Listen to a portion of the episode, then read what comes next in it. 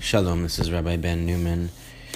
I'll be reading today for days 730 and 731 of my daily Zohar reading, which corresponds to part 2 of the Zohar, page 151a and 151b.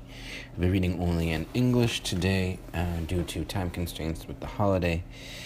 Um, Happy New Year, everybody.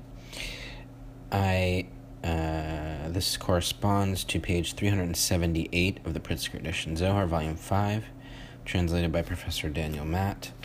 I'm just going to jump right in and read. Uh, this is the beginning of the last paragraph on page 378 of the Pritzker. Every Sabbath eve, heralds proceed through all those habitations of hell Remove punishments of the wicked, for the holy king is coming, and the day is sanctified, and he protects all. Immediately punishments disappear, and the wicked have rest. As for all those who desecrate Sabbaths and holidays publicly, punishments are withdrawn from them, but the fire of hell never subsides from for them. All the wicked of hell ask about them. Why are these ones who have no rest different from all the other wicked here?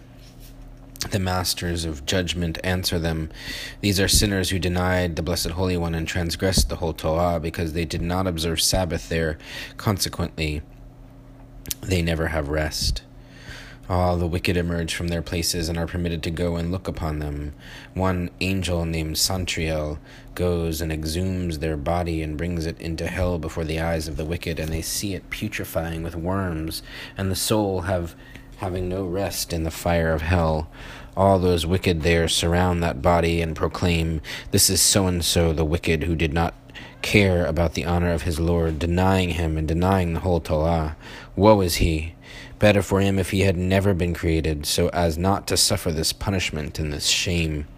As is written, they will go and stare at the corpses of the people who rebel against me, for their worm will not die, nor their fire be quenched. Isaiah 66:24 For their worm will not die from the body, nor their fire be quenched from the soul, and they will be diraon, a horror to all flesh.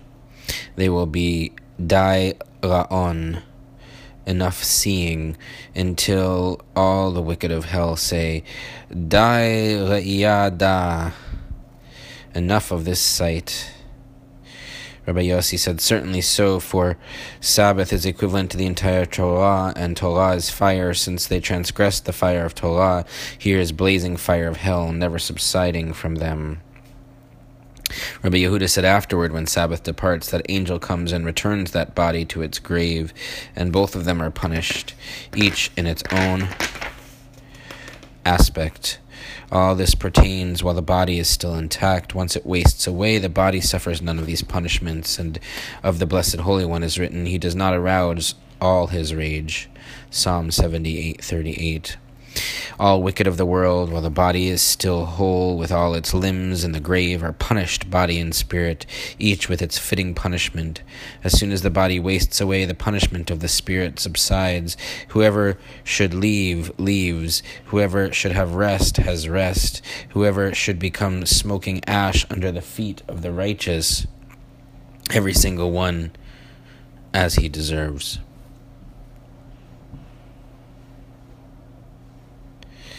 Therefore, how good it is, whether for the righteous or for the wicked, that the body should cling to the earth and decompose quickly in the dust and not prolong its existence, lest body and spirit be punished continually every day. For there is not a single righteous person in the world who escapes punishment in the grave, since that angel appointed over graves stands over the body and punishes it every single day. If this is so for the righteous, all the more so for the wicked.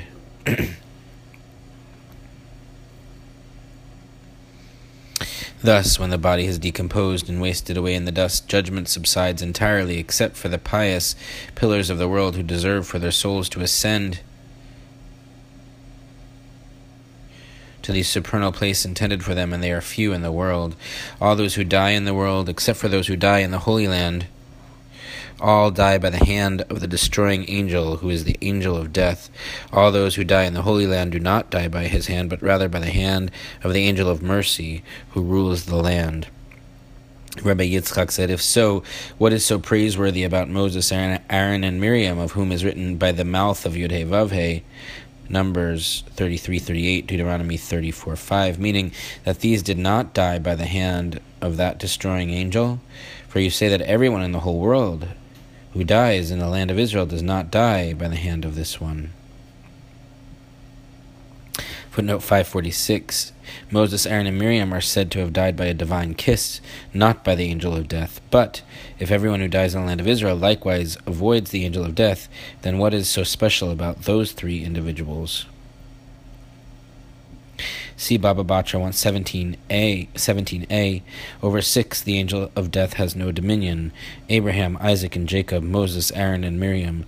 Moses, Aaron, and Miriam, because of them is written that they died by the mouth of Yudhe But if Miriam is not written by the mouth of Yudhe Rabbi Elazar said, Miriam also died by a kiss. But why is by the mouth of Yudhe not said of her? Because because such an expression would be unseemly, describing Yudhe kissing a woman. That's weird. Interesting. Um, back to the text. Okay, now we're uh, on page 151b, back to the text. He replied, Certainly so. Moses, Aaron, and Miriam are more praiseworthy than all inhabitants of the world outside the Holy Land. For Moses, Aaron, and Miriam died outside the land, and all died by the hand of that destroyer, except for Moses, Aaron, and Miriam, who died solely by the hand of the Blessed Holy One. However, those who die in the Holy Land do not die by the hand of the destroyer, since the land is not subject to foreign dominion, but rather to the dominion of the Blessed Holy One alone. Of this is written, Your dead will live, my corpses will arise, awake, and shout for joy, O dwellers of the dust. Isaiah 26 19. Your dead will live, these dead of the Holy Land, who are his dead, and not of another, since the other side has no power there at all. So it is written, Your dead. Nevelati, my corpses will arise, those dead who died in another foreign land by the hand of the destroyer, so they are called Nevela, carrion, as carrion defiles by carrying, so those dead from outside the land defile by contact, so they are Nevela. Any slaughter rendered unfit by slaughtering derives from the other side, and as soon as it becomes unfit, the other side settles upon it, and since it is his, and he settles upon it. It is called Nevela Carrion. This mystery is Naval. Nabal is his name, and Nevela, disgrace, is with him.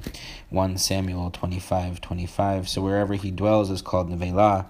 This Menuval, repulsive one, dwells only in an unfit place, so any unfit slaughtering in his and is his and is named after him. Consequently, the dead are outside of the land under alien dominion, and upon whom the other side settles are called Nevela.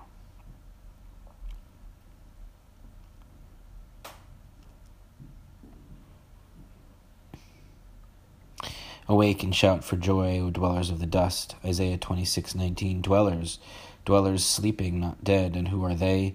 The sleepers of Hebron, Hebron, who are not not dead but asleep. Therefore, gasping is applied to them, like one who gasps yet has has the endurance to be aroused.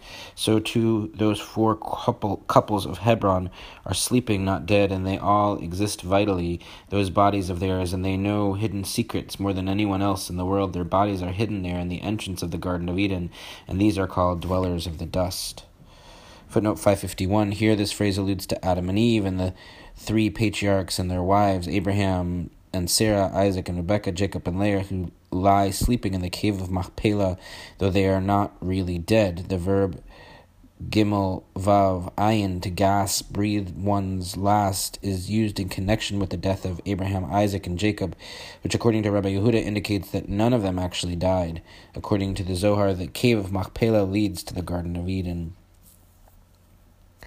back to the text. So all those whose souls depart in the Holy Land, such a soul does not depart by the hand of the, that destroyer who has no power there, but by the hand of the angel of mercy, in whose share lies the Holy Land. There is a place in civilization where that destroyer has no power and has been given no authority, and all those who dwell there do not die until they leave the town.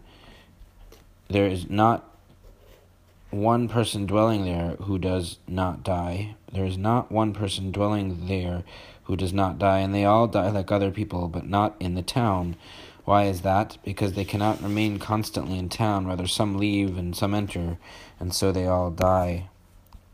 Footnote 552 this, There's a place in civilization, the town of Luz, where the angel of death has no sway. Only when its residents venture outside the town are they vulnerable.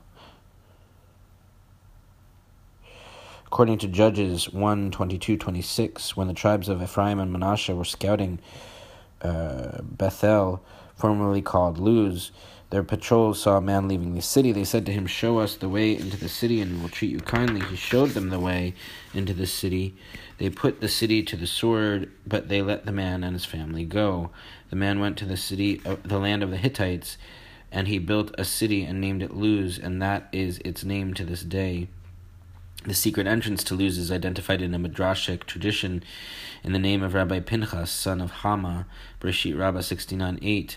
Luz, an almond tree, stood at the entrance of a cave. The almond tree was hollow, and through the almond tree one entered the cave, and through the cave the town. Regarding the second town of Luz in the land of the Hittites, another rabbinic tradition reports, Sota 46b, quote, that that is the Luz in which they dye the blue for tzitzit. That is the Luz against which Sennacherib uh, marched without disturbing it, i.e., plundering it and exiling, exiling its inhabitants, against which Nebuchadnezzar uh, marched without destroying it, and even the angel of death has no permission to pass through it. But when the old people there become weary of life, literally when their mind becomes loathsome, loath, loathsome to them, they go outside the wall and die.